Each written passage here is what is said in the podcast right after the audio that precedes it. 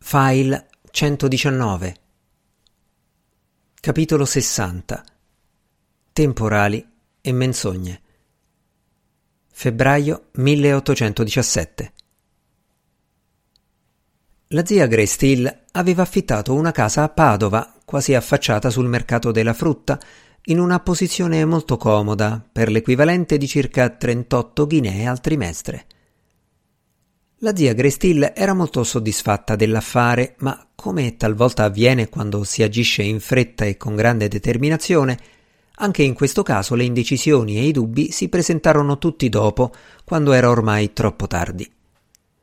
Dopo meno di una settimana da quando zia e nipote si erano trasferite nella casa, la zia Grestill cominciò a trovarvi i difetti e a chiedersi se, in effetti, fosse stata una buona idea prenderla. Per quanto antica e graziosa, le finestre gotiche erano piuttosto piccole e parecchie davano su piccoli balconi di pietra. In altre parole, la casa era alquanto buia. Non sarebbe stato un problema qualche tempo prima, ma in quel periodo il morale di Flora aveva bisogno di essere sostenuto e, pensava la zia Grestill, un ambiente cupo e oscuro, per quanto pittoresco, poteva non essere la cosa migliore per lei. Inoltre nel giardino interno si trovavano alcune signore di pietra che nel corso degli anni avevano acquistato veli e manti di edera. Tanto che non sarebbe stato esagerato affermare che le suddette dame correvano il pericolo di scomparire del tutto.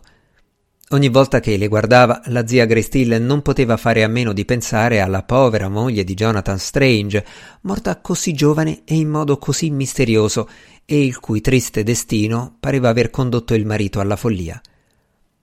La zia Grace Still sperava che simili pensieri lugubri non passassero anche per la mente di Flora. Ma l'affare era stato concluso e la casa affittata, perciò la zia Grace Still si dedicò senza perder tempo a renderla il più possibile allegra e luminosa.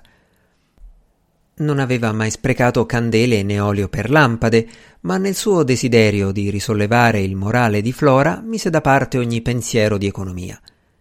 Sulle scale un punto era particolarmente buio dove un gradino girava in un modo del tutto imprevedibile e per evitare che qualcuno ruzzolasse e si rompesse il collo, la zia Grestill volle a tutti i costi sistemare una lampada su una mensola proprio al di sopra del gradino. La lampada bruciava giorno e notte ed era un affronto continuo per Bonifazia, l'anziana domestica italiana che era stata presa insieme con la casa, una persona ancor più parsimoniosa della stessa zia Greystill. Bonifazia era bravissima, ma aveva una forte inclinazione alla critica e alle lunghe spiegazioni sul perché le istruzioni che aveva ricevuto fossero sbagliate o impossibili da eseguire. Era aiutata nel suo lavoro da un giovanotto lento, sempre aspramente rimproverato, di nome Menichello, il quale accoglieva ogni ordine con un borbottio di parole in un dialetto stretto impossibile da comprendere. Bonifazia trattava Menichello con un tale disprezzo familiare che la zia Grestille pensava fossero parenti, anche se non aveva ancora avuto informazioni precise in proposito. Sebbene tra la conduzione della casa, le battaglie quotidiane con Bonifazia e tutte le scoperte, piacevole e no, di un soggiorno in una nuova città, le giornate della zia fossero piene di occupazioni interessanti, il suo principale e più sacro dovere in quel periodo era cercare di distrarre la nipote. Flora si era abituata a una vita quieta e solitaria. Se la zia le parlava, rispondeva in tono abbastanza allegro, ma da parte sua era ben raro che attaccasse discorso. A Venezia era stata la principale animatrice di tutti i loro divertimenti, ma ora si limitava ad accettare qualsiasi proposta di esplorazione che la zia le proponeva. Preferiva le occupazioni che non richiedessero una compagnia. Passeggiava da sola, leggeva da sola, sedeva da sola nel soggiorno ai pochi raggi di sole che talvolta verso l'una penetravano nel piccolo giardino interno. Era meno di un tempo aperta e pronta alle confidenze, come se fosse stata delusa da qualcuno, non necessariamente da Jonathan Strange, e fosse decisa a vivere in modo più indipendente in futuro. Nella prima settimana di febbraio su Padova si abbatté un fortissimo temporale.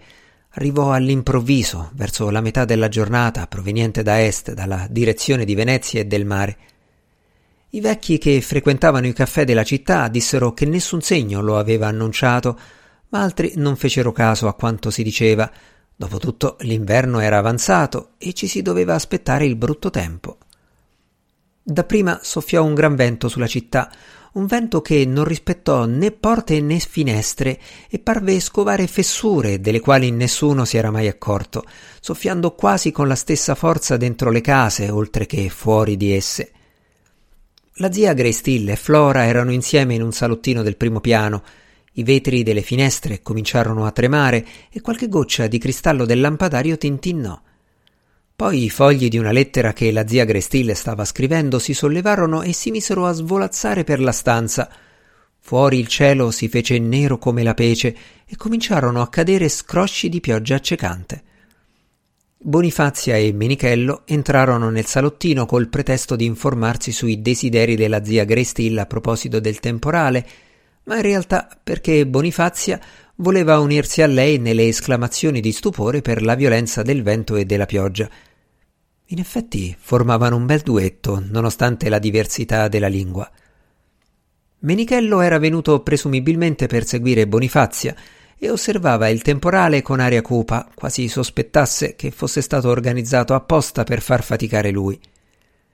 La zia Grestil, Bonifazia e Menichello erano tutti e tre davanti alla finestra ed ebbero modo di vedere come il primo lampo trasformò la scena familiare in qualcosa di sinistro, inquietante, ricolmo di una luminosità pallida e ultraterrena e di ombre insolite. Il lampo fu seguito da un tuono di una tale potenza da far tremare l'intera stanza. Bonifazia mormorò implorazioni alla Vergine e a parecchi santi. Quanto alla zia Grace Steele, allarmata quanto lei, probabilmente sarebbe stata ben contenta di poter ricorrere a un tale soccorso, ma appartenendo alla Chiesa d'Inghilterra dovette limitarsi a esclamazioni come Oh, povera me! Parola mia e buon Dio! Nessuna delle quali le era di molto conforto. Flora, amor mio, chiamò con voce leggermente querula, spero che tu non sia spaventata. È un temporale orribile. Flora la raggiunse alla finestra, prese la mano della zia e la rassicurò dicendo che sarebbe finito presto. Un altro lampo illuminò la città. Flora lasciò la mano della zia, aprì la finestra e uscì di fretta sul balcone. Flora! esclamò la zia Greystill, ma lei, entrambe le mani appoggiate al parapetto, si sporgeva nel buio e nell'ululare del vento, incurante degli scrosci che le inzuppavano il vestito o delle raffiche che le scompigliavano i capelli. Tesoro mio, Flora! Flora! Vieni via dalla pioggia! Flora si girò e le disse qualcosa, ma era impossibile capire le parole. Menichello la seguì sul balcone e, con sorprendente delicatezza, pur senza abbandonare nemmeno per un momento la sua naturale espressione malinconica, riuscì a ricondurla dentro la stanza, usando le mani grandi e piatte per guidarla come un pastore che guidasse una pecora nel recinto. Non hai visto? esclamò Flora. C'è qualcuno là, là all'angolo. Lo riconosci? Mi era parso. Tacque di colpo e di qualsiasi cosa si fosse trattato non ne parlò più. Beh, tesoro, spero che tu abbia sbagliato. Compiango davvero chiunque sia per strada in questo momento. Spero che trovi un riparo al più presto. Oh, Flora, sei tutta bagnata. Bonifazia andò a prendere gli asciugamani e le due donne si misero immediatamente all'opera per asciugare il vestito di Flora, facendola girare da una parte e dall'altra, cercando talvolta di farla ruotare in direzioni opposte. Al tempo stesso davano entrambe istruzioni urgenti a Menichello, la zia Grestil in un italiano incerto ma insistente e Bonifazia in veloce dialetto padovano. Le istruzioni, come le giravolte, erano forse anch'esse contraddittorie, perché Menichiello non fece nulla se non guardarle con espressione dolente. Al di sopra delle teste chine delle due donne, Flora guardava la strada. Un altro lampo. Flora sobbalzò come se fosse stata sfiorata dal fulmine e un attimo dopo, sfuggendo alla stretta della zia e della domestica, corse fuori dalla stanza. Nessuno ebbe il tempo di domandarsi dove fosse andata.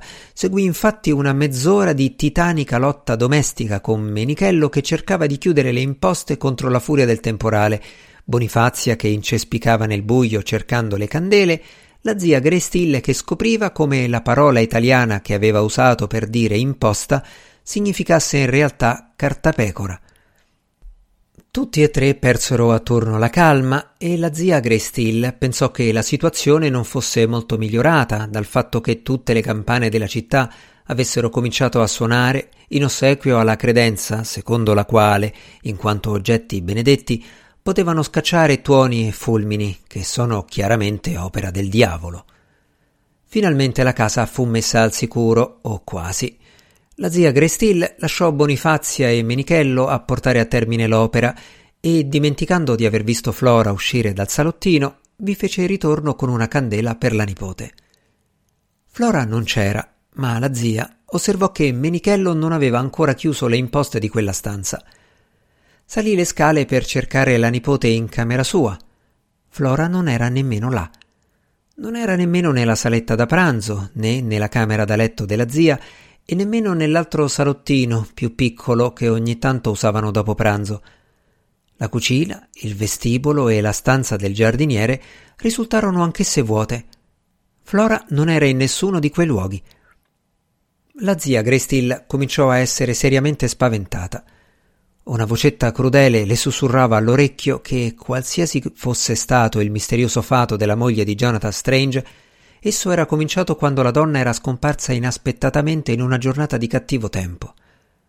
Ma nevicava, non pioveva, si disse, e girando per la casa alla ricerca di Flora continuava a ripetersi Neve, non pioggia. Neve, non pioggia. Poi pensò Forse è sempre rimasta nel salottino. Era così buio e Flora è così silenziosa. È più possibile che non l'abbia notata. Tornò nel salottino. Un altro lampo conferì alla stanza un aspetto innaturale, le pareti divennero bianche e spettrali, i mobili e gli altri oggetti assunsero una colorazione grigia, come se fossero stati tutti trasformati in pietra.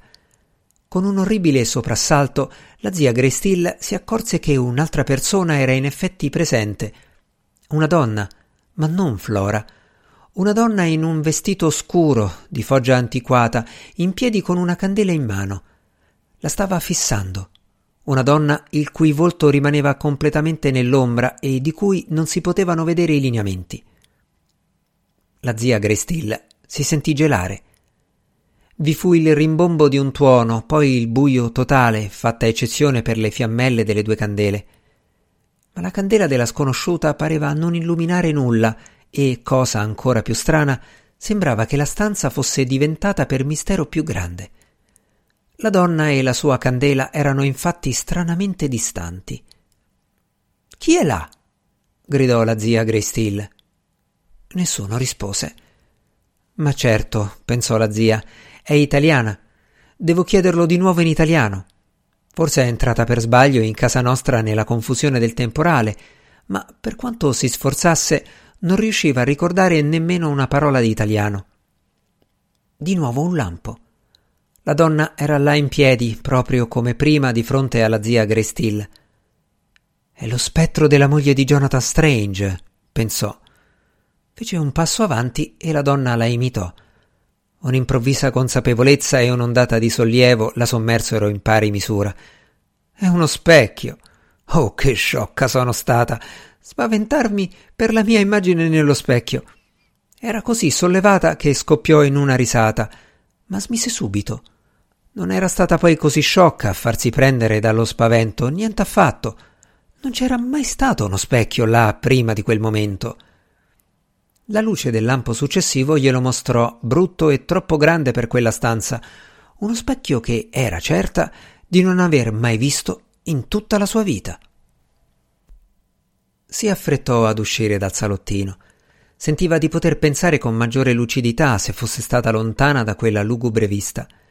Era già arrivata a metà delle scale quando un rumore, proveniente dalla camera da letto di Flora, la indusse ad aprire la porta. Flora era là. Aveva acceso le candele preparate per lei e si stava sfilando il vestito dalla testa. L'abito era bagnato e gocciolante, la sottoveste e le calze non erano in condizioni migliori, le scarpe, rovesciate sul pavimento accanto al letto, apparivano rovinate dall'acqua. Flora guardò la zia con un'espressione nella quale si mescolavano colpa, imbarazzo, sfida e parecchie altre emozioni difficili da interpretare. Niente, niente, esclamò. Presumibilmente era la risposta a una domanda che si aspettava dalla zia, la quale, tuttavia, disse soltanto Oh, mia cara, dove sei stata? Perché sei uscita con questo tempo? Sono. sono andata a comprare della seta da ricamo. Evidentemente la zia Grace parve alquanto stupefatta, perché Flora soggiunse con una certa esitazione. Non pensavo che la pioggia durasse tanto. Beh, amor mio, hai fatto una sciocchezza, sì, ma devi aver avuto molta paura. Per questo hai pianto. Pianto? No, no, ti sbagli, zia. Non ho affatto pianto. È stata la pioggia. Tutto qui. Ma stai. La zia Grestil si interruppe. Stava per dire stai piangendo adesso, ma Flora, scuotendo la testa, si era voltata dall'altra parte.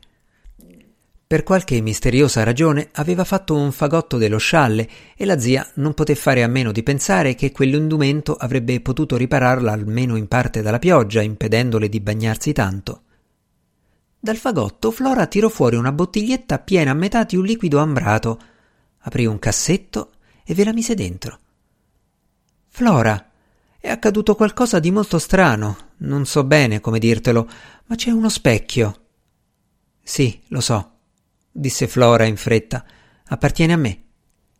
Appartiene a te? La zia Grey era più perplessa che mai. Dopo una pausa di qualche momento domandò Dove l'hai comprato? Fu tutto ciò a cui riuscì a pensare. Non ricordo esattamente, devono averlo consegnato proprio ora.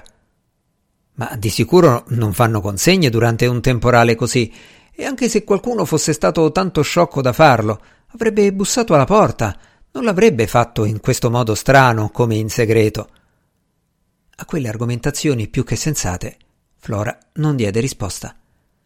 Alla zia non dispiacque lasciar cadere l'argomento, non ne poteva più di temporali, di spaventi e di specchi inattesi.